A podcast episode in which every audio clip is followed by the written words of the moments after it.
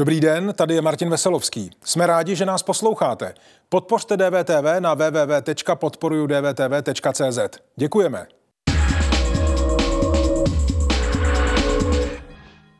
Absolvent Matfizu, zakladatel technologické firmy a bývalý sportovní redaktor a moderátor České televize. A dnes také kandidát na prezidenta České republiky Karel Diviš. Vítejte v DVTV. Dobrý den, díky za pozvání. Dobrý den i divákům. Dobrý den. Eh, tohle, co teď uvidíte, je zatím poslední průzkum volebních preferencí. Je od společnosti Median pro Mladou frontu dnes z konce roku. Eh, jak byste jako bývalý sporták nazval to číslo u vašeho jména? Je to debakl? Dobrý, já jsem dneska viděl už nějaký i další průzkum, kde byly... Pardon, říkal jste dobrý? Ne, já jsem viděl už někde skoro 3% dneska. A měl jsem ještě před týdnem procento, takže mi dneska ráno v týmu říkali, že je to dobrý, že, jdeme, že jsme strojnásobili náš eh, ten, eh, ten výsledek. Tak jestli to půjde takhle dál, tak krát tři, krát tři, tak někde při volbách budeme mít 27, to je víc, než jsme plánovali. A v to opravdu věříte? Protože do voleb je necelých 14 dní, takže by mě zajímalo, jestli opravdu věříte v to, že jako regulérně můžete dosáhnout na ty první tři. Já tomu regulárně věřím. Podívejte se, ono v těch průzkumech se neuvádí to, že třetina voličů je nerozhodnutá, to znamená, to je nějakých 33%. To znamená, určitě na ty voliče i já budu chtít cílit a cílím a je důležité, aby přišli k volbám. Eh, snad se podaří přesvědčit i některé voliče té svaté trojce, takže já když jsem říkal 25, tak to si myslím, že by mohlo být reálné. No, uvidíme, uvidíme. Takže to je, to je záležitost víry vlastně. Vy no, to věříte? To je záležitost hlavně tvrdé práce. Ještě teď 14 dní budeme tvrdě pracovat na tom. Abychom... No já se omlouvám, ale když se podívám na uh, data ze 27.11., to byl data Collect a Kantar, tak tehdy jste byl mezi kandidáty s méně než dvěma procenty ve volebním modelu. To znamená, že ono se to k tomu konci roku zas tak moc nezměnilo, i přesto, že jste asi podle toho, co říkáte, tvrdě pracoval. A já jsem chvíli, eh, kandidát byl a chvíli zase nebyl, takže já těm průzkum nepřisuzuju takovou, takovou relevanci. Eh, skutečně musíme se počkat, jak dopadnou volby a uvidíme, uvidíme, co se stane za týden a těsně před volbami, takže já říkám, tým říkal, je to dobrý, strojnásobil si výsledek od minulého týdne, protože předtím byly Vánoce, takže když to půjde tímhle tempem, tak to je dobrý. No, když jste průzkumy komentoval na Twitteru před Vánoci, tak jste řekl, že teď vypustili do prezidentské arény Krakena.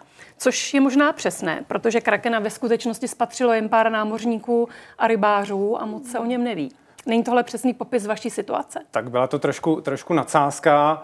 Eh, já jsem to spíš myslel tak, že skutečně eh, když ten kraken vystupuje z těch hlubin, jak jste říkala, není třeba vždycky úplně vidět, takže může překvapit, může se někde vynořit a tohle, tohle bylo to přirovnání a také jsem tím chtěl říct, že skutečně budu, budu bojovat a Uvidíme, no. Uvidíme, Dobře. Jak to bude. A co o vašich schopnostech zaujmout voliče vypovídá stav vašeho transparentního účtu, podle kterého je jediným větším sponzorem Karla Diviše Karel Diviš? No to vypovídá tu nejpodstatnější věc, že jsem, eh, řekl bych, eh, z těch devíti kandidátů eh, téměř jediný téměř naprosto nezávislý, protože ano, pár, pár tisícovek, a moc za to děkuji, poslali i drobní, drobní dárci, takže skutečně jsem naprosto nezávislý na nikom a nemusím se spovídat žádným sponzorům, žádným lobistickým skupinám a to může být obrovská výhoda, tím se odlišuji od. No ale vy jste nechtěl být tak úplně nezávislý, protože řekl jste seznamu zprávám, přísliby byly z řad některých IT firm, některých obchodních partnerů, nebo jsem se pohyboval mezi slavnějšími českými sportovci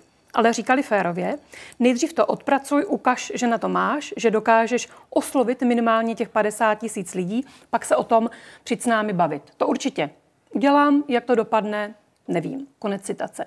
Takže tak úplně jste nezávislí předtím být nechtěl. Já, Nedopadlo to? Já Nepřesvědčil jsem, jste Já je? jsem samozřejmě se nebráním, doteďka se nebráním, pokud samozřejmě by eh, přišel někdo, kdo by chtěl přispět i nějakou významnější e, částku na můj kampaň, tak rozhodně nebudu toho člověka odmítat, pokud to bude někdo, kdo nebude mít nějaký škralouk, to zase bych jako nepřijal. Takový Takže se tak úplně nezávislý být nechtěl? E, samozřejmě, e, mě ne, říkám, v této chvíli jsem, jsem nezávislý kandidát a pokud záleží, kdo by, kdo by přispěl, to znamená, nevadí mi, když někdo přispěje na kampaň. E, já jsem taky ztratil nějakých těch 18 dní, kdy třeba byly naplán, byla naplánovaná nějaká jednání, která se neuskutečnila tím, že jsem bojoval s tím, abych se vrátil do hry. Uvidíme, jak to dopadne a třeba se ještě něco objeví na tom transparentním účtu a když mě někdo podpoří, tak nebudu úplně nezávislý, ale doposud jsem si tu kampaň z velké části platil sám a, a jsem za to rád. Když si to porovnám, tak eh, vy jste kandidát, který do té kampaně tedy dává miliony z vlastních peněz, z vlastních zdrojů. Vedle toho platíte pravděpodobně asi velké peníze agenturám za to, aby vám naschromáždili podpisy nutné pro kandidaturu. Tak mě jenom napadá, jestli to vlastně není celé nějaká hra. Jaká hra? Proč by to měla být hra? Tak o těch agenturách eh, to je to téma, které už jsme probírali s vámi a, a s českou televizí. Eh, já už k tomu nemám už víc, co bych řekl. Já vlastně to mám tak, že potřeboval jsem lidi, kteří by pro mě sbírali ty ne, podpisy, tak to, jsem to... je najal a jestli se to někomu nelíbí, jestli si myslí, že ne, ostatní kandidáti já neměli rozumím, jenom abyste mi rozuměl, pane Diviši. Vy na jednu stranu říkáte, že to, že to dáváte z vlastních peněz, je jako velká výhoda, protože jste nezávislí a tak dále. Na druhou stranu říkáte, že v podstatě byste klidně se nebránil nějakému daru a tak dále. Takže vlastně, jako co bude na konci, když, dejme tomu, neuspějete a když ten, ta vaše víra se ukáže jako neopodstatněná? Bude tam zadlužený Karel Diviš? Ne, určitě zadlužený Karel Diviš nebude. Nějakou půjčku jsem si vzal, ale, ale budu, budu jí splácet. To, to není nic, co by, co by mělo způsobovat nějaké dluhy. Pardon, můžu se zeptat, jak velká je ta půjčka? Já jsem si za půjčku 5 milionů, já jsem to někdy říkal, takže jsem si ještě půjčil 5 milionů na kampaň, že jo, tak cashflow v téhle těžké době, o které myslím, že bychom se taky mohli bavit, kdy lidem požírají peníze inflace, tak eh, není úplně dobré nechat si ležet peníze na účtu, takže ani já jsem neměl nějaký cash volný, takže jsem si půjčil na kampaň peníze a nevidím na tom nic špatného. Dobře, ale z kampaně vyjdete zadlužený. No, budu splácet nějaký úvěr, no, tak eh, kdo dneska nesplácí úvěr. No. A kdyby to dopadlo a stal jste se prezidentem? Tak, tak... bych taky splácel úvěr. No tak to, jako to prezident. Jsem, to bych vlastně i předpokládal. to je ne, dobře. Neohrozilo by to případně vaši nezávislost? E, jako, že, že mám úvěr od banky? Že bych měl Na volební kampaň. Teď úplně nerozumím otázce, či, co by mělo Ta otázka ohrozit? byla jednoduše položená, stačí na ně odpovědět ano nebo ne. Já jsem nepochopil, že moji nezávislost by mělo ohrozit to, že mám úvěr? To, že máte dluh? že mám dluh a čím na bance, jako já nerozumím, proč, by to, proč bych měl být nezávislý, nebo neměl být nezávislý, že si někdo půjčí od banky peníze, co na tom. Kromě toho, co říkáte, že je vaší výhodou, tak kromě toho se také od začátku té volební kampaně deklarujete jako člověk, eh, který není a nikdy jste nebyl politikem a říkáte, teď cituji přesně, že jste normální. To znamená, že politici nejsou normální lidé? Tak já jsem to slovo normální také vysvětloval. Jo. Já jsem absolvent matfizu, také už jsme to spolu probírali, to znamená, máme Gaussovu křivku a normální člověk je podle mě, který není na těch extrémech, ať už je to vpravo někdo, kdo si myslí, že je země placatá, nebo vlevo, že v sobě máme americké, ruské nebo jakékoliv čínské čipy. Žádný člověk, žádný prezident, žádný kandidát nemůže získat 100% hlasů a já bych chtěl vlastně na té Gaussové křivce zaujmout o to prostředka co nejvíc lidí napravo, nalevo a jak, jak ten interval bude široký, čím bude širší, tím, tím samozřejmě pro mě lepší. No, ale tím úplně neodpovídáte na tu otázku a nevysvětlujete to, co jste už několikrát říkal, že politici jako nejsou normální lidé? Na to se ptám. Že vy říkáte, že vy jste a... normální, protože nejste politik a nebyl jste politikem. Určitě, určitě. Já, já jsem říkal, že chci být normálním civilním prezidentem.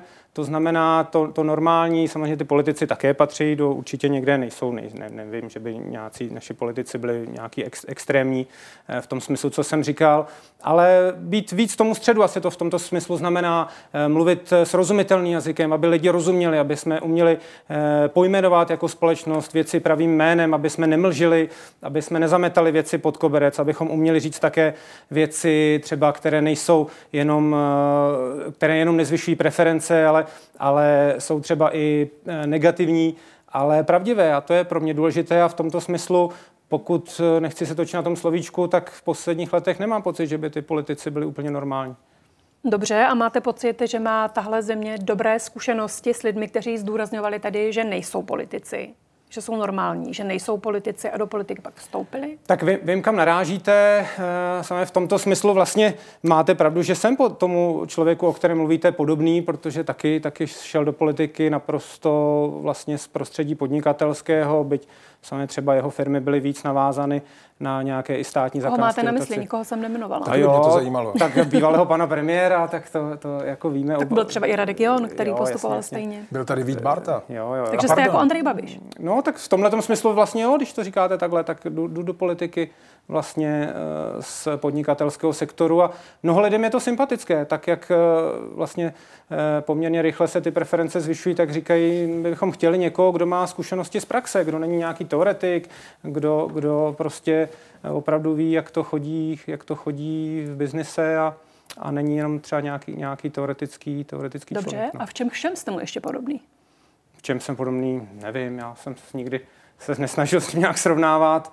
Určitě nejsem miliardář jako on, určitě nečerpá moje firma nějaké obrovské dotace, ať už odkudkoliv, takže v čem bych byl podobný, to možná jsem, že rád komunikuji s lidmi, rád se s lidmi stýkám a, a ne, nebojím se vlastně eh, mluvit s kýmkoliv na rovinu, z očí do očí, což on třeba taky dělá, byť jako... A to, jak se ta biznisová linka odvíjela, zrovna tedy u toho politika, o kterého hovoříme, to vám je také sympatické? No, to mi sympatické není, no. To, co popisujete, tak eh, nevím, do jaké míry se to dá nazvat eh, jen životní zkušeností, nebo životní zkušeností, nebo politickou. Protože faktem zůstává, že několik set kilometrů od našich eh, hranic zuří válka, která má vliv doslova na celý svět. Je to jeden z nejhorších konfliktů od druhé světové války. Evropa řeší energetickou krizi. Takže vlastně ta otázka stojí tak, jestli má v tak vyhrocené době být prezidentem člověk bez jakýchkoliv politických zkušeností. Tak pojďme si říct, co jsou to ty politické zkušenosti. Eh, někdo pod tím říká, že to je eh, osobní známost, osobní kontakty třeba z politiky v zahraničí.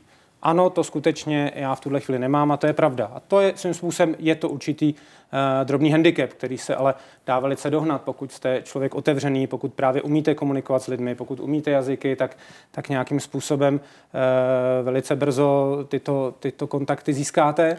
Pardon, jak byste to dělal? No, tak... Eh, Předpokládám, že teď asi v telefonu nemáte kontakty na... Říkám, to nemám, nemám. Nemáte. Je to tak.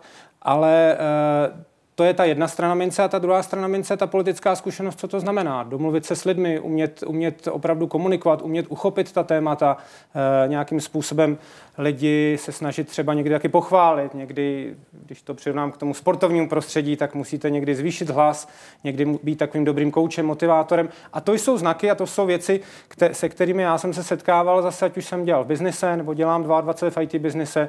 Byli jsme v podstatě kolegové v české televizi, tak eh, člověk má zkušenosti i z těch médií a to jsou zase věci, které zase ne každý ten kandidát má, takže já chápu. Takhle, to jsem, to jsem prostě já, jestli se to někomu bude líbit nebo nebude, to, to já moc neovlivním a nebudu mlžit, nebudu říkat, že mám politickou zkušenost.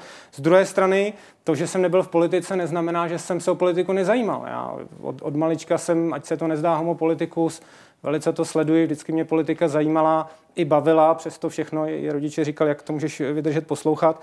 Takže to neznamená, když nejste v té politice, že, že to nesledujete, nebo že jsem se třeba nesetkal někdy s nějakými politiky. Ano, chápu, že no, evropské no. nebo světové státníky neznám, v telefonu nemáte, neznám, ale s kolika tedy českými politiky jste kdy jednal? No, vzpoměrně, vzpoměrně hodně politiky, no, to budou desítky, tak nejenom jednal, někde jsem se potkal, já jsem i zmiňoval v rozhovorech, když jsem se chystal na kampaň, tak to není tak, že se jednou dnes budíte a řeknete, já odpoledne vyhlásím, že budu kandidovat a a to, to teda já mám respekt této... To my nevíme, jak to je, my jsme nekandidovali. Nejvyšší ústavní funkci, to znamená, já jsem se v zásadě rozhodl někdy v říjnu roku 2020 a jedno z prvních věcí, co jsem taky během toho prvního roku dělal, že jsem se snažil potkat se spoustou politiků, spíš z minulosti, s těmi současnými ani tak ne, ale abych právě načerpal uh, trošku tu atmosféru, nějaké zkušenosti, abych získal nějakou zpětnou vazbu a to skutečně byly. Takže jste jim zavolal? Já jsem Karel Divěš, chci kandidovat. Vy, vy jste se mě ptali, mě v tom třeba hodně pomohl právě Tomáš Klvaňa, mě se novináři ptali, jaká je jeho úloha, jestli, jestli on je ten můj guru těch politických názorů. Vůbec ne. Tomáš, jenom omlouvám. Ne, ne, Tomáš Klvaňa není politik mm-hmm. a nikdy nebyl. Ne,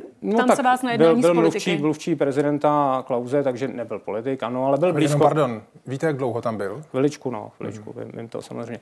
Ale má ty, má ty i jako... S i jakými jako českými politiky jste jednal? Se spoustu, tak setkal jsem se a teď abych na někoho nezapomněl, vemu to tak, jak mě to třeba s Ivanem Pilipem jsem se setkal, s panem Gabalem, s panem Kalvodou, setkali jsme se s panem Honajzrem, setkali jsme se s lidmi třeba eh, z ministerstva obrany. A Takže většina než... politiků, kteří vlastně tedy jsou jo, už bývalí bývalým ministrem zahraničním panem Zilincem, Eh, z politologie, takže já jsem skutečně chtěl tu škálu mít pestrou. Bylo mi úplně jedno, z jaké je ten člověk strany, spíš mě zajímalo, co by mi to mohlo, mohlo říct o té politice, o, o opravdu té vnitřní politice, abych eh, měl ten vhled, když nemám tu politickou zkušenost. Takže to bylo docela intenzivní práce eh, během roku 2021. Hostem DVTV je kandidát na prezidenta Karel Diviš.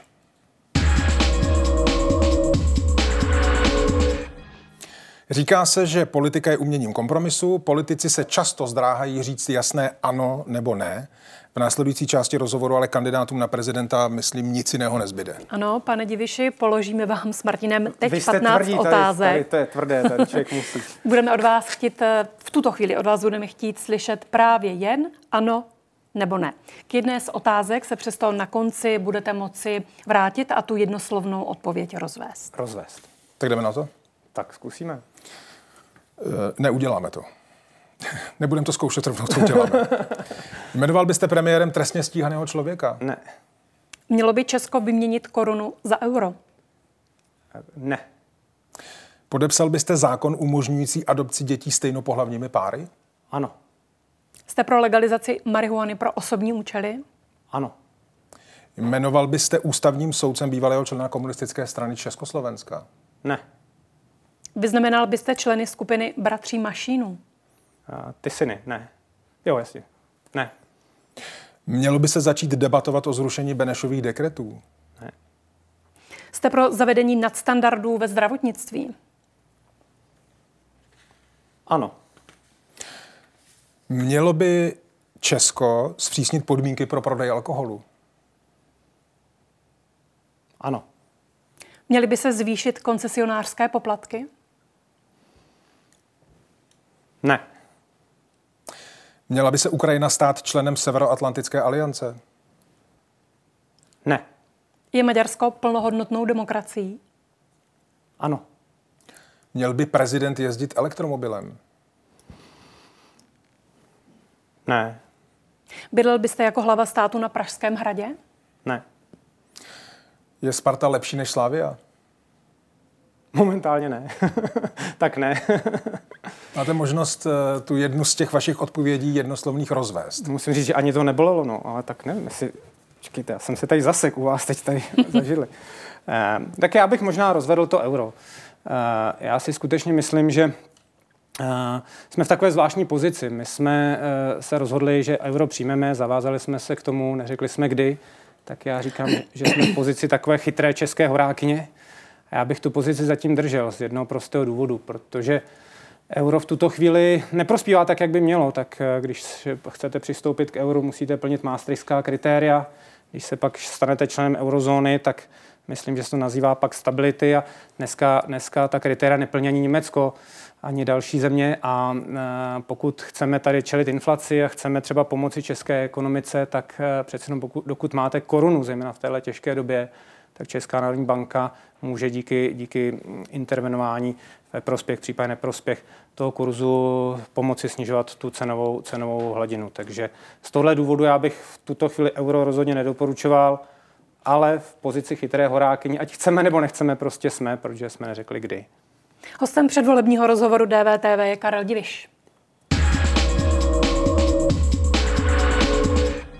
Pane Diviši, nespletl jste si volby, když jste sepisoval svůj volební program? Vůbec ne, mm, protože si myslím, že pokud teda eh, prezident skutečně i podle ústavy je hlavou státu, že by měl mít nějaké vize, nějaké myšlenky. To znamená ty základní tři, které tam já mám, a když je velice rychle řeknu, eh, ve zkratce vzdělanostní ekonomika, podpora regionální ekonomiky na základě nějakého Baťova principu, posílení obrany schopnosti naší země, tak jednoznačně jsou to samozřejmě ve výsledku úkoly pro exekutivu, pro vládu, ale to vůbec neznamená, že by prezident neměl mít nějaké vize. Já si naopak myslím, že mít musí, eh, pokud má tedy skutečně nějakým způsobem tu zemi, zemi vést. A musí, jak jste se o, to, na, o tom jsme se bavili, mít i schopnost ty vize představit a pokud možno prosadit. Ano, může se stát, že eh, také přijme nějaké, nějaké názory, proč to lze, proč to nelze, eh, nebo z toho vzniknou i nějaké třeba potom alternativy, ale já tyhle ty vize mám a No, vy mluvíte o vizích, pane Diviše, ale hmm. tohle nejsou vize, to jsou konkrétní body. Vy máte třeba ve svém programu konkrétní bod. Moje působení povede ke zlepšení dostupnosti bydlení. Vizi si představuju jinak.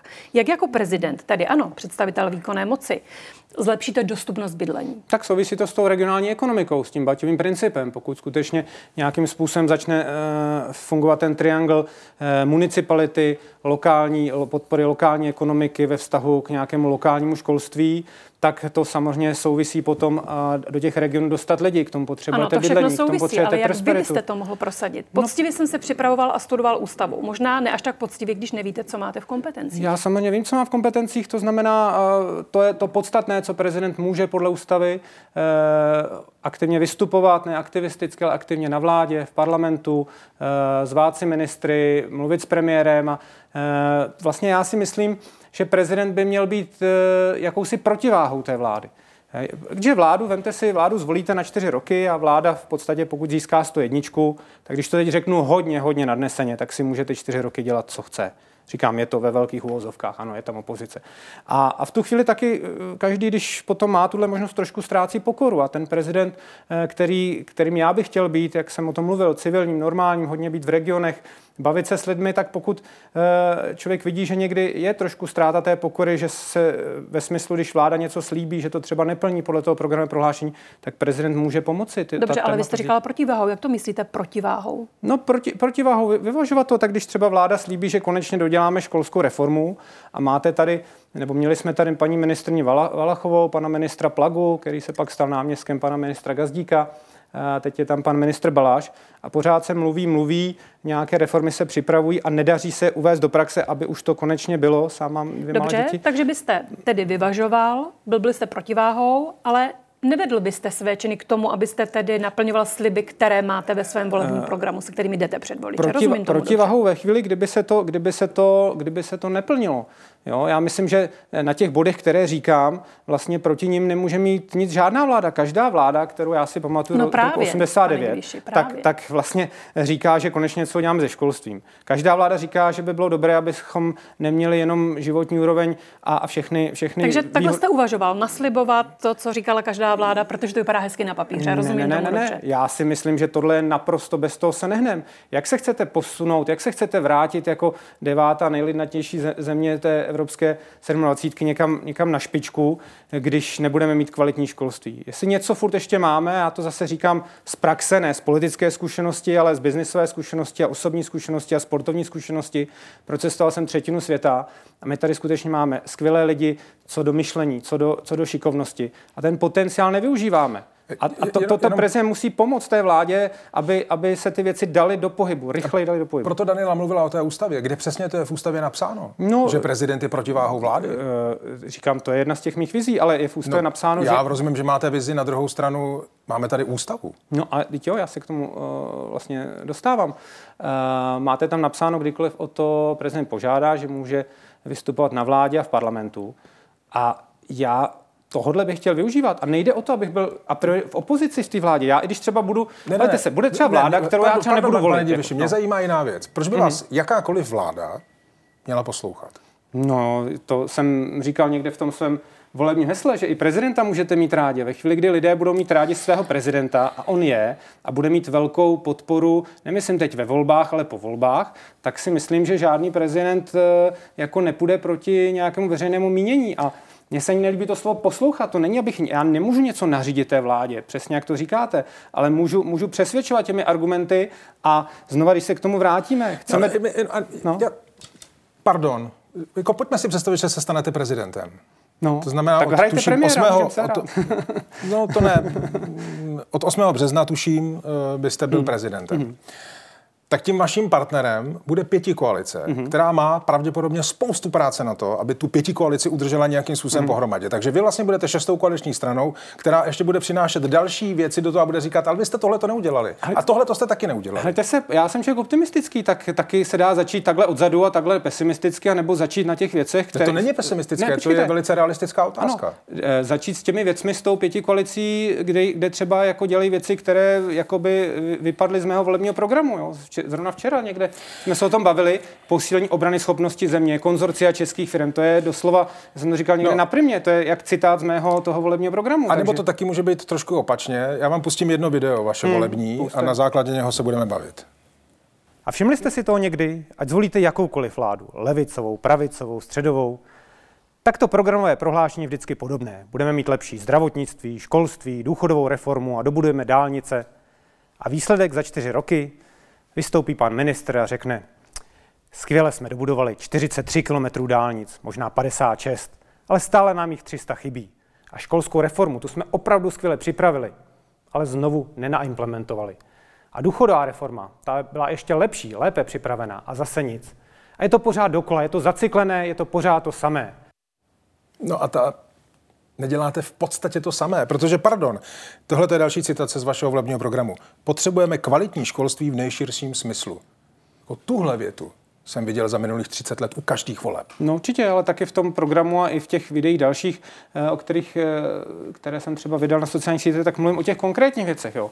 Skutečně není úlohou prezidenta suplovat ministra nebo premiéra, to skutečně není tou úlohou. Podle vašeho volebního programu to vypadá, že byste to chtěl dělat. Eh, já bych určitě jeden z prvních kroků, který já bych třeba udělal po volbách, pokud bych vyhrál, tak bych se sešel samozřejmě s premiérem a s ministrem zahraničí, protože prezident má reprezentovat stát na venek. Takže najít první tu schodu, aby, abych neházel klacky pod nohy někde a, a neříkal něco jiného než vláda. Vláda určuje eh, zahraniční politiku a máte přes 200 zemí světa, to znamená, kdybychom se někde, někde bychom se určitě shodli a, a v pohodě, někde bychom se e, měli nějaké věci, které bychom si museli vyříkat a někde bychom se výrazně neschodli a tak když bude nějaký region, kde teda by to šlo proti nějakému mému přesvědčení, tak neznamená, že musím té vládě škodit a dělat si nějakou svoji opoziční jako politiku, to hrubě s, tím, s tímhle já nesouhlasím, tak e, si můžeme rozdělit. Ano, ty kompetence, ano, tady je názor vlády a má na ně právo jiný a já pomůžu ve věcech, kde je stejný a tam budu reprezentovat víc Českou republiku. Na tom Dobře. nevidím vůbec nic špatného. Další věc, kterou chcete zařídit, vybavení policistů nejmodernějšími digitálními technologiemi. No, tak oni už někteří policisté mají samozřejmě, když jdou, když někde někoho prostě legitimují, tak je to i samozřejmě v rámci protikorupčních opatření, ale i v rámci ochrany těch policistů. Když Já tomu není... rozumím, pane Diviši, no. ta otázka spíš cílí tam, jestli jste si opravdu náhodou nespletl volby. Neměl jste kandidovat tedy za nějakou politickou já jsem, stranu já, já jsem v tom volebním programu chtěl, chtěl představit, jak by ta země měla a mohla vypadat.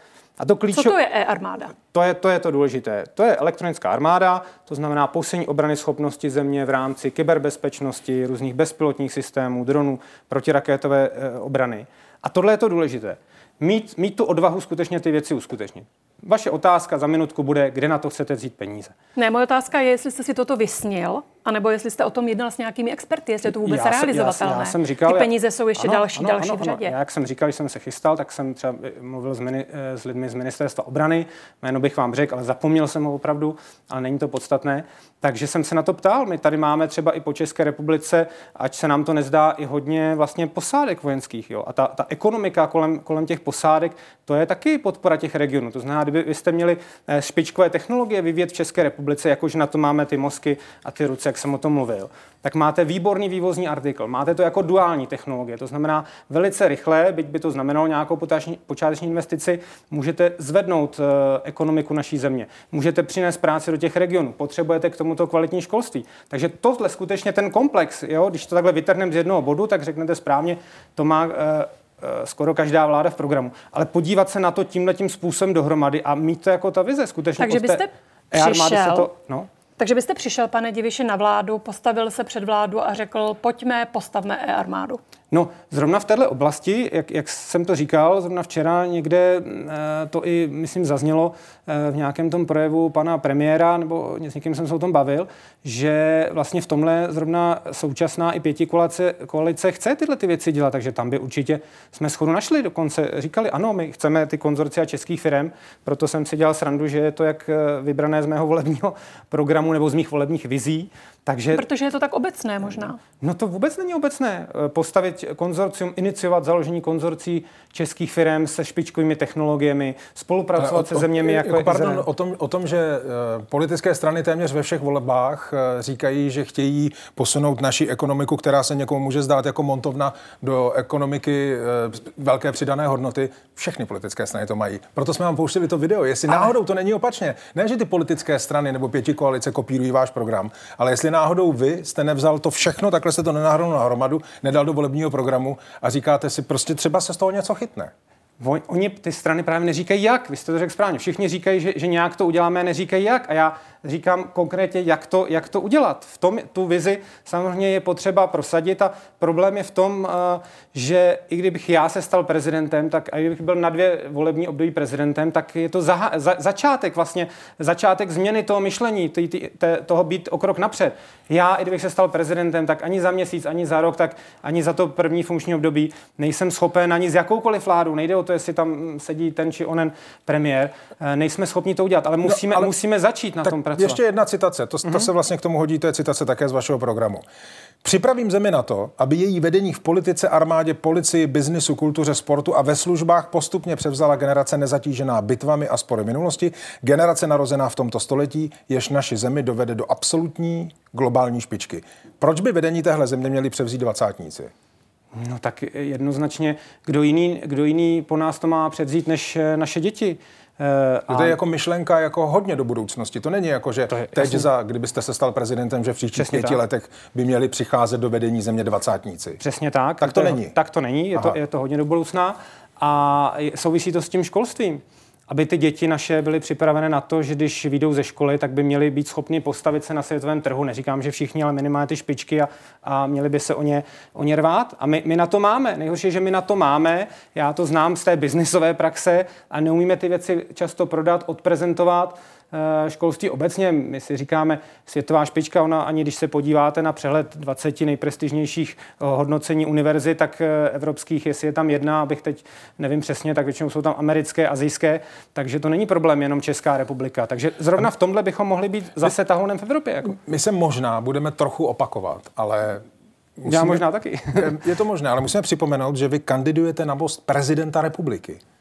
To znamená ne na premiéra, ne na poslance, na senátora. Protože mohl... ano. No. Vy jste mluvil o rozdílech, ale rozdíl je v tom, že politické strany, na rozdíl od vás, by mohly nebo budou moci ty svoje plány tedy budou je moci realizovat no, přes vládu, by, by, na rozdíl ať, od vás. by, ať si, ať, si, ať si z nich vemou to nejlepší, co mohou. Eh, když, když, tuhle, když tohle by se mi podařilo, aby eh, začali se něco z těch plánů, na kterých by panovala schoda realizovat, tak to bude dobře.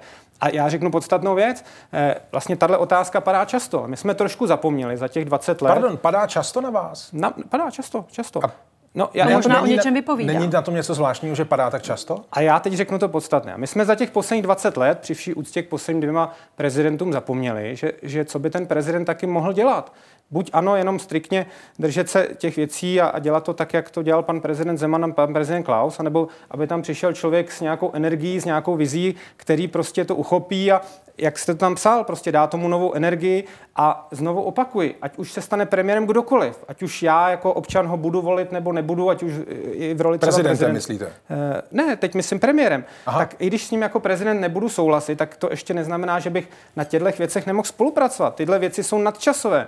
Přece nadčasové, abychom měli nějakou strategickou vezi, kde řekneme, díky tomuhle budeme nejlepší na světě. Potřebujeme k tomu školy, potřebujeme to dostat do regionu. Já tomu, já tomu rozumím. Tak do toho pojďme, a jestli přesvědčím lidi nebo ne, to A jenom nevím. teď jako v myšlenkách vracím eh, k tomu, kdy se vás Daniela ptala na to, s jakými politiky v Česku jste se viděl. Hmm. A vy jste jmenoval všechny politiky, ty, které jste jmenoval, kteří odešli z politiky a jak si ztratili svůj politický vliv v momentě, kdy to bylo, řekněme, 20 let, 20 let zpátky. A teď je otázka, že byste se stal prezidentem. A ta otázka je, znají vás lidé z vlády? Zná vás uh, předseda vlády? Mluvil jste s ním tak někdy? S panem Fialou jsem se potkal dvakrát osobně, tak jednou byl v Prague Business klubu, ještě nebyl premiér a říkal, říkal docela zajímavé věci, sympatické. A my jsme mu tam říkali, pane, pane Fialo, a to ještě nebyl premiér, eh, proč takhle nemůžete v televizi, vy tam vypadáte často takový jako uh, trošku morous a tak. A on, on říkal nám potom, no tak uh, já to vím a já se snažím s tím něco dělat a pak jsem ho tam potkal znova a to už nějak premiérem snad i byl, nebo, nebo se chystal, že vyhraje a, a říkal, a jsme se ho ptali a on nám nějak ukázal, říkal, no tak co, už jsem se zlepšil v té televizi, tak je to samé nadsázka. My jsme jo, jako podnikatele třeba jsme se párkrát stýkali s těmi lidmi z politiky, ale ne, že bychom se nějak kamarádili, prostě přišli před volbami, takže já, já třeba znám premiéra osobně. Kam vlastně, tak bavili jsme se o tom, jestli náhodou nenastupujete do, do politiky ze podobné pozice jako Andrej Babiš, ale teď, když se bavíme čistě o té prezidentské pozici. A o vizích. A o vizích, tak jako ke komu byste to přirovnal? No já, tam... já si myslím, že tady ty vize minimálně v té prezidentské roli, roli chyběly, ať už u pana prezidenta Zemana nebo u pana prezidenta Klauze. O moc Takže víc byste... prezidentů na výběr nemáme. No máme ještě pana prezidenta Havla. Takže tam... vy byste chtěl být nový Havel? Uh, nový Havel ne, tak pan prezident Havel samozřejmě je symbolem pádu komunismu a zaplať pámbu za to, že, že tohle hnusné období skončilo, ale, ale určité, určité u něj třeba bylo také, jako co by nás spojovalo s ním, že byl celou dobu takový civilní. Tím, že nebyl právě politik, tak zůstal civilním. Takže vlastně na to trochu myslíte? Trošku, no, na, v, tom, v, tom, v té civilní sféře to určitě mě blízké v tomhle smyslu, to určitě. Ale Takže jste že... rozkročen od Babiše po Havla. Na začátku jste mluvil o podobnostech. No, tak jste se ptali, tak skutečně, že, že, jdu, z, bizne, že, jdu, že jdu z biznisu je, je skutečně stejné jako u pana eh, bývalého premiéra Babiše, že chci zůstat civilním je společné s panem Havlem, ale já jsem Karel Diviš a chci zůstat Karlem Divišem, ať už se stane ve volbách cokoliv. Ještě se musíme vrátit eh, k tomu, co vlastně slibujete, nebo co vy tomu říkáte vize, volební program a tak dále. To, co nás nejvíc zajímá, proč ve vašem programu, který jste zveřejnil, není ani slovo o tom, k čemu jako prezident pravomoci máte. To znamená Myslíte soudce bankovní ústavní soud, Česká hmm. národní banka a tak dále. Hmm, tak tohle jsou výkonné, výkonné pravomoci, tak e, jako představa, že jsem tam měl výjmenovat v době, kdy ten program vznikal, někdy v lednu, kdo, koho budu jmenovat v lednu 2000, když vznikal v lednu 2022, tak e, za, za rok se ta situace mění. Takže to ano, ale typově by to určitě typově byla určitě, informace ty, důležitá typově pro určitě informace důležitá. Vy jste místo toho napsal vize, hmm, teď nám je tady hmm, vysvětlujete, hmm. ale není vyloučeno, že vzhledem k tomu, že za necelých 14 dní bude první kolo prezidentské volby, nebylo by fér jako těm milionům voličům říct... Uh... Velice rád, velice rád. Řeknu to, uh, uh, co se týká, co se týká bankovní, bankovní rady nebo České národní banky, tak mimochodem taky znám ty lidi osobně. Jo. Pan Dědek mě jednou vyhodil od zkoušky, Aleše Michla znám přes kamaráda, ještě, ještě jsou tam pan, pan Holub taky, taky dělal FSV, takže to není tak, že úplně nikoho neznám, jak jste říkala správně, nemám nemám ty v mobilu teda ty eh, eh, evropské politiky a, a světové. Pardon, opravdu jste uvedl jako, jako přednost, že přes kamaráda znáte guvernéra České národní banky? Já jsem to řekl jako vtip trošku, tak snad to nebudeme brát tak vážně ten rozhovor. Vidím, jak volič to vezme vážně. Jasně. Překvapivě ho bereme dost vážně. K tomu, já ne, já samozřejmě taky. Takže teď k tomu vážnému tématu. Já, co se týká bankovní rady, tak jednoznačně jsem založený v tomto smyslu je střáb, takže já určitě bych do České národní banky chtěl nominovat eh, bankéře, eh, kteří budou primárně dbát na eh, stabilitu, stabilitu cenové hladiny, případně na stabilitu, stabilitu měny, nebo prostě dělat všechno ve prospěch toho, abychom snižovali eh, ten inflační, abychom měli klasický inflační nějaký cíl, dejme tomu ty 2%, protože si myslím, že ta Česká národní banka by neměla jít vládě na ruku, ať už tištěním peněz nebo nějakými ústupkami, ústupky s úrokovými sazbami. Jasně, pokud budou úrokové sazby nahoru, může to utlomit ekonomiku, ale já říkám, v tomto jsem jestřáb a říkám otevřeně, pokud to uh, lidi to samozřejmě zajímá, nemyslím si, že úplně všechny, byť je to důležitá, mělo by je to zajímat, to máte pravdu, tak říkám otevřeně, v tomto smyslu jsem jestřáb. A co se týká, co se týká ústavního soudu. ústavního soudu, tam já jsem zase jednoznačně pro uh, konzervativní výklad té ústavy. Pokud chceme něco měnit, tak ať k tomu uděláme třípětinou většinu ústavní novelu nebo nový ústavní zákon, tam já bych určitě šel zase tímto směrem. Hostem eh, DVTV je v tomto rozhovoru kandidát na prezidenta Karel Diviš. Tomu, co bude následovat, jsme dali název Potítko. Na našeho hosta čekají tři otázky, které se týkají prezidentských pravomocí i reálí a myslíme si, že člověk se zájmem o post hlavy státu by odpověď na ně měl znát. Do jaké míry je to předpoklad pro výkon funkce prezidenta, to ať posoudí naši diváci. Pane Diviši, v téhle krabičce jsou sady tří otázek. Na každém lístečku jsou tři otázky. Vy si teď jednu z nich vylosujete. Ty otázky vám potom položíme a vy na ně zkusíte odpovědět. Tak. Děkuju. Prosím. Děkuju.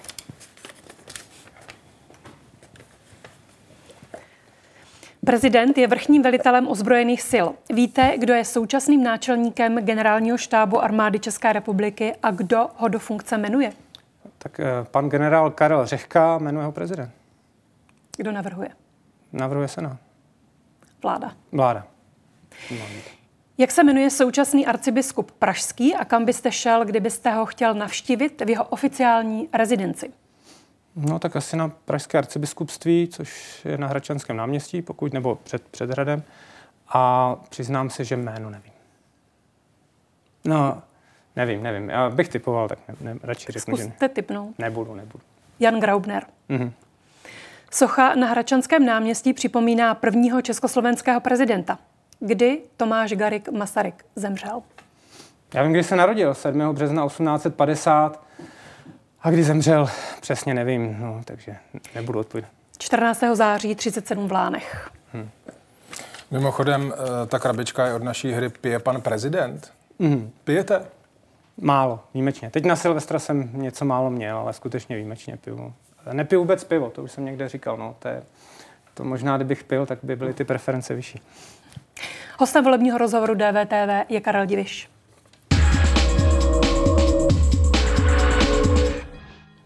Česká společnost je z mnoha různých důvodů rozdělená. Jak byste ji opět sjednocoval? Jak byste ji spojoval? Já si myslím, že prezident eh, vlastně by neměl být a priori, říká se, nějakým sjednotitelem, spojovatelem. Prezident by měl vést tu zemi. Vést tu zemi tak, aby třeba díky těm vizím se podařilo zlepšit tu ekonomickou situaci. Vlastně to, aby se společnost spojila, podle mě závisí na jednom jediném faktoru. Abychom měli co nejširší tu střední třídu. Pokud bude těch extrémů, to jsou ti hodně chudí a hodně, hodně bohatí málo, tak vlastně k tomu spojení dojde podle mě samovolně, aniž bychom museli si říkat, pojďme spojit společnost a tak dále. To znamená, ano, ten cíl to je, já jsem jednoznačně pro, vadí mi to, že ta společnost je rozdělená, ale myslím si, že prezident by hlavně měl tu zemi vést. Jenom suvka. Máte nějaký příklad, kde se tohle to podařilo? Vy prostě eh, vlastně říkáte, že máte úplně jako snadný recept na extrémně složitou situaci. Snadný vůbec není, ne, ne, ne, no to ne, jsem nikdy neřekl. Já jsem... Zajímá mě to, jak jste to popsal, tak mě zajímá, jestli jste to někde viděl. Já jsem říkal u těch svých vizí, že, že pokud by se podařilo nastartovat, že to určitě přesáhne jedno, možná dvě volební období prezidenta, takže snadné to určitě není. No ne, já se ptám na to, jestli znáte zemi, kde je široká střední třída a nejsou tam tak rozevřené nůžky a vede to k tomu, že ta země není tak rozdělená, jako jsou no, země... Tak teď, teď je to poměrně, když se podíváte napříč Evropou, tak je všude ta situace špatná. Jako ne, ne, nejsou tam nějaké dobré příklady, které bych v Evropě teď viděl, tak možná nějaký budete vědět, ale, ale... Já ho nevím. No já ho taky nevím. Máte v tom pravdu. Ne, ne, není, není to, když pojedete po Evropě kdekoliv, vidíte někde ve Francii no-go zóny. Můj strýda odešel v 68. Eh, když byly otevřené hranice po studii do západního Německa, protože chtěl mít to uplatnění, aby uplatnil to vzdělání, aby, aby mohl růst profesně a dneska mu je přes 80 a říká eh, důvody, proč já jsem odcházel do západního Německa v roce 86, 68, eh, tak v zásadě se mi to sem obloukem, se nám to jako vrací, takže takže, Takže v tom prezident moc eh, velkou roli nemusí hrát. No, prezident musí, eh, aspoň pokud já bych, já chci českým Myslím, prezidentem, roli. Eh, musí to nastartovat. Může, znova to souvisí s tím, abychom nastartovali tu ekonomiku a udělali to třeba pomocí těch vizí, o, o kterých jsme se tady bavili. Mm, a když tu otázku víc sevřu, tak v reakci na zářijovou demonstraci proti vládě na Václavském náměstí jste na Twitteru napsal. Já chci mluvit s každým člověkem a hájit jeho právo na důstojný život. Takže byste neměl problém sejít se jako prezident třeba s Ladislavem Vrabelem, který tu organizaci pořádal a který zastává pro ruské postoje a šíří dezinformace? Určitě bych neměl problém se sejít skutečně s kýmkoliv. Já během té e, svojí podpisové kampaně jsem se vlastně setkával se s lidmi všech věkových skupin, s různými názory. A je hrozně důležité, pokud skutečně e, se máme nějakým způsobem domluvit mezi sebou, tak eh, ty názory si tříbit. A, a třeba některé ty dezinformace jsou úplně hrozné, ale jsou, jsou třeba i na té ukrajinské straně. Já jsem třeba na Silvestre jel taxíkem s ukrajinským taxikářem, česky moc neuměl, jak jsem se s ním bavil rusky, tak říkám, jak si myslíte, že to dopadne. On říkal, sláva Ukrajině a že Putina vyženou a, a, a že už ho ženou pryč. Říkám, no ale tak Putin má jaderné zbraně, nemáte strach, že by to mohlo předůst ještě nějaký další konflikt. A on říkal, já jsem sloužil ještě v sovětské armádě a to je všechno fake. Rusko nikdy žádné jaderné zbraně nemělo. To jsou skutečně dezinformace, kdy opravdu je důležité se s těmi lidmi bavit a podle mě je to taky psychologický faktor. Pokud prostě jste zatlačená někam do kouta, třeba z těch ekonomických důvodů, tak pak začnete říkat věci, které prostě eh, samozřejmě jsou přesně, na, jak jsem mluvil o té Gaussové křivce, někde na těch extrémech, ale je důležité s těmi lidmi komunikovat. No, něco jiného je, když vám řekne ukrajinský eh, taxikář něco, co možná je jeho přání od se hmm. myšlenky. Hmm. Jak se říká, něco hmm. jiného je, když používáte informace směrem k dezinformacím, k manipulaci, jak tomu abyste hmm. ovládal společnost. jak byste no. tedy hájil právo na důstojný život takového člověka, jako je třeba Ladislav Brabel, který organizoval tuhletu demonstraci ze zcela jistým, tedy nebo zřejmě ze zcela hmm. jistým záměrem. Co byste mu řekl? Já musím říct, že eh, aby bylo úplně jasno, že eh, mě nesouhlasím s těmi lidmi, kteří říkají, že si za to Ukrajina může sama, nebo tady je důležité říct, že Ukrajina je jednoznačný agresor a, a je všechno, všechno pardon, ostatní jsou... Uh, Rusko. Uh, co jsem řekl? Rusko, Ukrajina. Rusko, pardon, pardon, ježiš, tak teď to je špatný. Ne, opravdu Rusko je jednoznačný agresor, to chci, aby mi nikdo nepodsouval, prosím, nic, nic jiného, nikdy, nikdy ani náznakem jsem neřekl nic jiného, byť i to, to jsem se o sobě dočetl někde, ale to asi k té kampani patří. A eh, těm lidem je to potřeba, potřeba vysvětlovat a a není to lehké. Já, já i v té kontaktní kampani jsem se setkával s tím, že nepřesvědčíte určitou část té společnosti, ale zase v některých lidech i Eh, těch demon, ty demonstranti samozřejmě mají pravdu, že proč je drahá tak elektřina, když se mohla zastropovat níž a dřív. To znamená, i od nich prostě to není tak, že je všechno černé a bílé. Nebyli tam jenom proruští, eh, proruští aktivisté nebo eh, ruští dezinformátoři. Bylo tam i spousta témat na těch demonstracích, se kterými já souhlasím. Takže proto je potřeba komunikovat a, a ty to, věci si říct. Jenom jako chápu, že jste mluvil v nějakém delším horizontu, ale to, co jste viděl třeba na začátku září a potom několikrát ještě na Václavském náměstí v Praze, to znamená ta demonstrace, hmm. nebo ty demonstrace, o kterých se bavíme, tak to se napraví tím vaším receptem, jako rozšířit, rozšířit střední třídu a sevřít eh, nůžky mezi bohatými a chudými? Já jsem o tom přesvědčen. Pokud lidé, lidé se říkají, že od výplatě k výplatě, a to je ještě ta lepší varianta. My jsme dneska v situaci, kdy lidé žijí od výplaty do mínusu. A to z toho pak pramení samozřejmě ta ta, ten psychologický faktor, kdy už člověk je zahnán do kouta, nemá co ztratit, no tak jde, jde třeba i šířit nějaké dezinformace na Václavák, s čímž teda hrubě nesouhlasím, ale myslím si, že ano, že ta odpověď je ano. Pokud zase se nám ekonomicky začne dařit lépe, tak eh, si myslím, že tento jev vymizí a naopak si říct, že nevymizí nějakou cenzurou, že to bude někde potírat. Teď jsme jako Česká republika... Jenom jsem... pardon, pane hm. Diviši. Hmm. Říkal jste teď, že teď žijí lidé od výplatě do mínusu. Někde jo? Jste zadlužen 5 milionů na to, abyste šel do kampaně. No dobře, ale tak eh, to, ne, to, to je něco jiného. Půjčka, která má nějaký smysl, ale není to tak, že v těch provozních výdajích eh, nežiju od, od výplaty do mínusu. Teď jsem ano potřeboval jednu, Pardon, jednu to, je, částku. to není správný příklad? To není vůbec správný příklad. Že Vám tak... kine z toho, že jste si tu půjčku uh, půjčil, tak vám z toho kine nějaký budoucí zisk? Žádný budoucí zisk mi z toho neplyne. Prostě pokud, pokud já eh, chci nebo chtěl jsem kandidovat, chtěl jsem být nezávislý a třeba jasně nebyli třeba nějací další sponzoři, tak já jsem to považoval za správné. No tak eh, co je na tom špatného, že jsem si půjčil na kampaň? Ne, ne, ne, to není hodnotící, to no, nejsou no. hodnotící no. otázky. Tady ale se... ne, je to přece jiného, že, že když, když ano, z půjčku budu muset nějak splácet, ale eh, moje, moje příjmy měsíční jednoznačně jsou plus oproti mým stálým měsíčním výdajům. A samozřejmě... Jsou lidé, kteří si půjčují na dovolenou, aby měli no. zážitek, jestli to není to stejné. Jasně, tak záleží, jak je, jak je ten dlouhodobý horizont. Pokud, pokud já vím, že tu spůjčku jsem e, schopen splatit a nemám, nemám jednorázovou částku, tak je to v pořádku. Pokud samozřejmě e, vím, že tu půjčku budu těžko splácet a tak v tu chvíli si musím ty věci odepřít, tak to je klasická ekonomická racionalita, nic A nic taky, když jsme na začátku mluvili o té případné nezávislosti, tak samozřejmě vy, kdybyste se stal prezidentem, tak eh, věřte tomu, že v tu chvíli se kolem vás vyrojí mnoho no, sledu obdivovatelů. Jo, Bylo by jo. pak velmi lehké odolat tomu, kdyby vám někdo s půjčkou chtěl pomoct? Tak já mám trošku výhodu, jak jsem pracoval v té české televizi, byť úplně jiné roli v té sportovní redakci, tak uh, sami to znáte, že ve chvíli, kdy jdete nahoru a kdy jste trošku vidět, takže se i lidi, uh, jak to říct hezky, no, tak se k vám chtějí nějak jako Přilísnout. No, já jsem hledal to správné slovo. Takže vidíte, a v tom je zase moje zkušenost, že tohle já už mám za sebou, takže s těmi věcmi si myslím, že umím pracovat díky té zkušenosti jiné, byť ne politické. Ještě by mě zajímala jedna věc, která souvisí eh, s lidmi. Říkáte, že na těch demonstracích nebyli jenom lidé, kteří prosazují hmm. to, že Rusko je správně a že není agresor a tak dále a tak dále. Mm, s největší pravděpodobností to tak bude, asi to nebyl homogenní dav. Na druhou stranu tam bez zesporu byla spousta lidí, minimálně organizátoři z iniciativy, z iniciativy Česko na prvním místě, anebo třeba také uh, jeden z vašich protikandidátů uh, tvrdí, že by prezident měl odvolat vládu. Eh, no, mě na tom zajímá, protože říkáte, že je s lidmi potřeba mluvit. To byste jim dokázal vymluvit? No, tak asi, asi bych musel, nedá se nic jiného dělat. Tak, co byste jim přesně řekl? To je, to je vlastně zase, ne, narážíte na ten článek 63, eh, tak vláda... Ne, já dokonce na ten článek ani nenarážím. Oni na ně narazili, oni na té demonstraci tam říkali, že je to tam doslova napsáno, když si to jako jenom takhle přečtete, tak to tam skutečně napsáno je. Teď no, tak, tak si to představte, že jste prezident a že po vás tam někdo přijde, mluvíte s lidmi a říká, odvolejte vládu. Je tam článek v ústavě, že prezident odvolává No, tak já jsem říkal, že jsem určitě konzervativnější člověk ve výkladu ústavy, takže já tam tuhle pravomoc tak, že bych se jedno dnes budil a, a zavolal, eh, nebo řekl bych, odvolávám vládu, takhle já to nevidím, byť že oni zrovna to říkali, že to udělat jde, já tvrdím, že to tak udělat nejde, nebo ani bych... Ona to tvrdí ústava. Ona to tvrdí ústava v tom článku, je to takhle napsáno, ale je to hrozně složitá problematika. Ani, ani já, ani vy nejsme ústavní právníci, takže já říkám, já se držím toho konzervativnějšího výkladu a pokud spoustu ústavních právníků říká, že to nejde, tak já také říkám, že to nejde.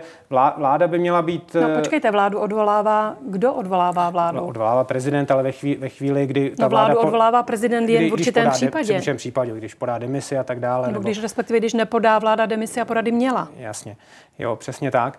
Takže, tak takže, tam není úplně moc nejasností, ne? No moc nejasností. Eh, oni to mysleli tak, jako odvolejte vládu, jako vstaňte a odvolejte vládu. Víte, na co se ptáme? Jako... ptáme? Vy říkáte... Úplně moc nevím, na co se ptáte. No, no tak... ta otázka zněla, co byste jim přesně řekl? Jak byste s těmi lidmi mluvil? Jak byste jim to rozmluvil? No tak já, já bych eh, se snažil daleko dřív třeba vystoupit, eh, když to vemu tento rok, kdy eh, se na nás valila ta energetická krize, kdy právě lidé i tohoto typu, co pořádali ty demonstrace, tak skutečně měli velké obavy, co se bude dít. A vláda mlčela. Takže já bych se spíš snažil tomu předejít. Chtěl by, vystoupil bych za ty lidi, konfrontoval bych, nebo snažil se i vládu eh, přemluvit k tomu, nebo s nima prodiskutovat to, aby, aby promluvili k těm lidem, aby řekli nějaký konkrétní plán. Když se podíváte, že teď jsme měli předsednictví Evropské unie. Já se omlouvám, mm-hmm. abychom byli úplně korektní. Mm-hmm. Říkáte, že vláda mlčela. Kdy, dlouho poprvé, mlčela, dlouho kdy mlčela. poprvé promluvila? Myslím 1. července nebo tak nějak na začátku prázdnin vlastně premiér dal takový ten velký projev, vlastně projev ten první k národu nebo jak se to jmenovalo teď. Myslím, to bylo pozdě. To bylo pozdě za mě. To bylo za mě pozdě, velice pozdě. No, takže, takže probr, probral, ta, probral ta témata, tak je, je, je fajn, že jsme zvládli předsednictví Evropské unie, že jsme byli pochváleni, ale ta evropská, evropská energetická politika také není na dobré cestě, tak eh, jasně, tak eh, zrušit, zrušit v této situaci, kdy na tom nejsme dobře jako celá Evropa, eh, výrobu těch spalovacích motorů v roce 2030, Pane Diviše, takhle, kdybyste mluvil s těmi lidmi, my jsme se ptali na to, co byste jim přesně řekl. Protože prostě já bych jim poslaneckou sněmovnu, poslanecká sněmovna rozpouští jasně, vládu, nebo hlasuje jasně. o důvěře nebo nedůvěře. Řekl, co byste těm lidem řekl? Řekl, že na rovinu jako takhle by jim nerozuměli. prezident sám o sobě odvolat vládu nemůže, samozřejmě může to iniciovat uh, třeba opozice, a jinak, jinak, že se budu snažit dělat vše pro to, aby ta vláda uh, tu, ty situace a tu nespokojenost těch lidí řešila. To je ta přirozená oponentura té vládě, Eh, ve chvíli, kdy ten prezident to uchopí správným způsobem. Kdyby za vámi den po nástupu do úřadu přišel ministr zdravotnictví a požádal vás, abyste silou své funkce pomohl s očkovací kampaní proti covidu, co byste udělal? No, tak to je taky velké téma. Tady mě nechte aspoň říct dvě věci. Eh, samozřejmě ve chvíli, kdy začal covid, tak eh, chápu, že jsme všichni byli vyděšení a bylo na místě, že jsme prostě udělali nějaké restrikce a báli jsme se všichni té nemoci. Ale ve chvíli, kdy běžel nějaký čas, dejme tomu půl rok, rok, eh, pak dva roky, a máte přesné informaci o těch pacientech, kdo končil v nemocnicích, jak, kolik jim bylo let, jaké měli pohlaví, vážka, výška, váha, a vlastně všichni, já jsem sledoval občas ty nekonečné diskuze, musíme proočkovat rizikové skupiny a musíme proočkovat, a ty rizikové skupiny pravděpodobně jsou ti, eh, kdo jsou starší, kdo mají vyšší index obezity.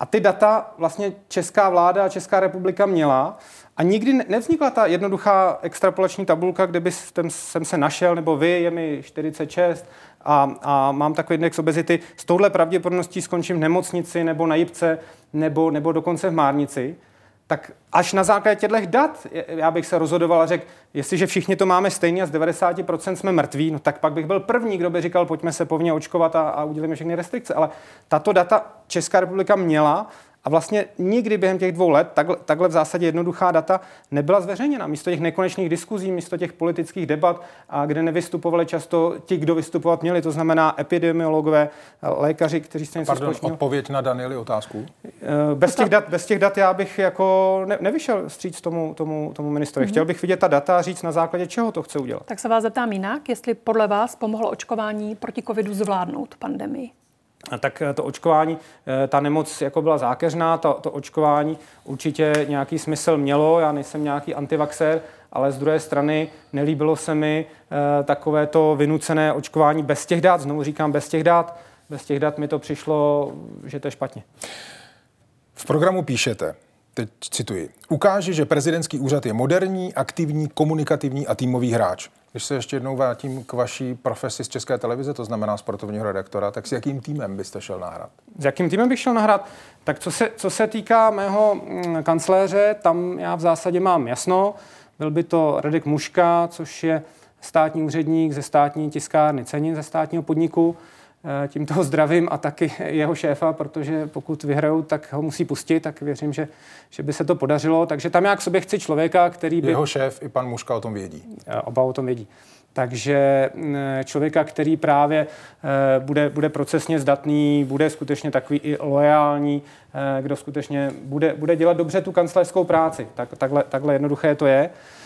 Co se týká nějakého mm, třeba ředitele zahraničního odboru, tak já jsem říkal, že tam typologicky já bych chtěl nějakého opravdu diplomata uh, s mezinárodními vazbami, kdo má v mobilech uh, ty kontakty na ty důležité lidi, tak i trošku v legraci jsem říkal, že by se mi fakt líbil někdo třeba jako pan Fischer, ale ne přímo on, ale typologicky takový člověk, diplomat, rozvážný, uh, který, který skutečně... To mimochodem, když už jsme u toho jeho byste vzal?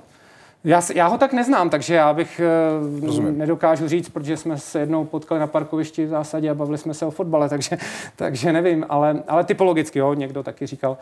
No a co se týká, co se týká třeba tiskového odboru, tak já rozhodně nechci mít žádného mluvčího, chtěl bych eh, to zvládat sám.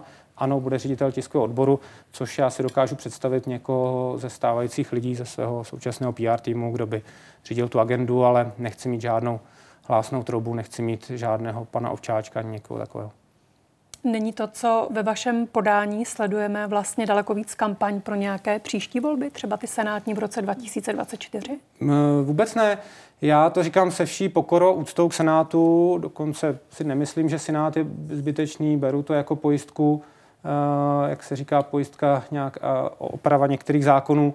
Eh, neříkám, že nikdy se třeba nestanu senátorem, ale eh, já se cítím skutečně na vrcholu sil a myslím si, že pro mě by to bylo málo akční, no, být senátorem. No ale seznamu zprávám jste řekl, pokud nějakého úspěchu dosáhnu, rozhodně bych v politice pokračovat chtěl. No určitě, tak to neznamená, že musíte být eh, senátorem. Můžete jít do komunální politiky, můžete jít do nějaké, založit nějakou stranu, takže... To nám vlastně popisujete plán B. Plán B, tak někdo říká plán B. Já říkám, to, to má paní Drtinová pravdu, pokud já bych ucítil, že jsem nějakým způsobem uspěl, oslovil ty voliče, což nutně nemusí znamenat, že jsem jenom vyhrál. Může, jo, to musí člověk cítit, tak vy taky dáte na to, že člověk musí něco cítit. Trošku vás znám tak eh, pak by byla škoda zahodit přece dvou a půl letou práci. Taky když něco budete dva roky dělat, bude se vám to dařit, tak neřeknete, tak já teď se nějak zastavím. Ale já teď hraju na vítězství, takže pak se mě zeptejte den po volbách. Jenom pardon, slyšel jsem správně, vám se to daří.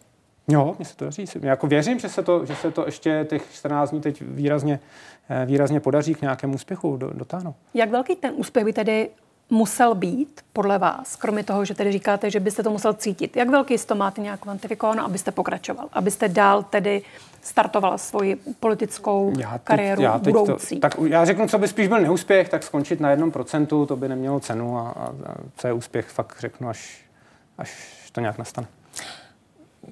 Mám pro vás takový jako nápad, kdybyste chtěl hodně rychle splatit tu půjčku, mm-hmm. byste mohl jít do sáskové kanceláře a vsadit si na prezidentskou volbu. Mm-hmm. Mě by, pardon, mě by zajímalo, vlastně mě zajímalo, kolik byste na sebe vsadil. No tak já nesázím, nebo sázím malinko na, vždycky ze srandy, aby mě třeba bavil nějaký tenisový zápas, tak třeba sádím 50-100 korun maximálně. Jenom pardon, to je ve skrze vážně myšlená myšlenka. Kolik by, jako vy jste si půjčili 5 milionů, kolik hmm. byste na sebe vsadil? Já ale fakt nesázím, jo. Já, já mě hazard, tak ten jako, mechanismus znáte, protože občas znám, si vsadíte. Občas, ono by to pomohlo mimochodem, bych se hodně velkou částku, tak by mi klesnul kurz, takže, by, takže bych šli preference nahoru.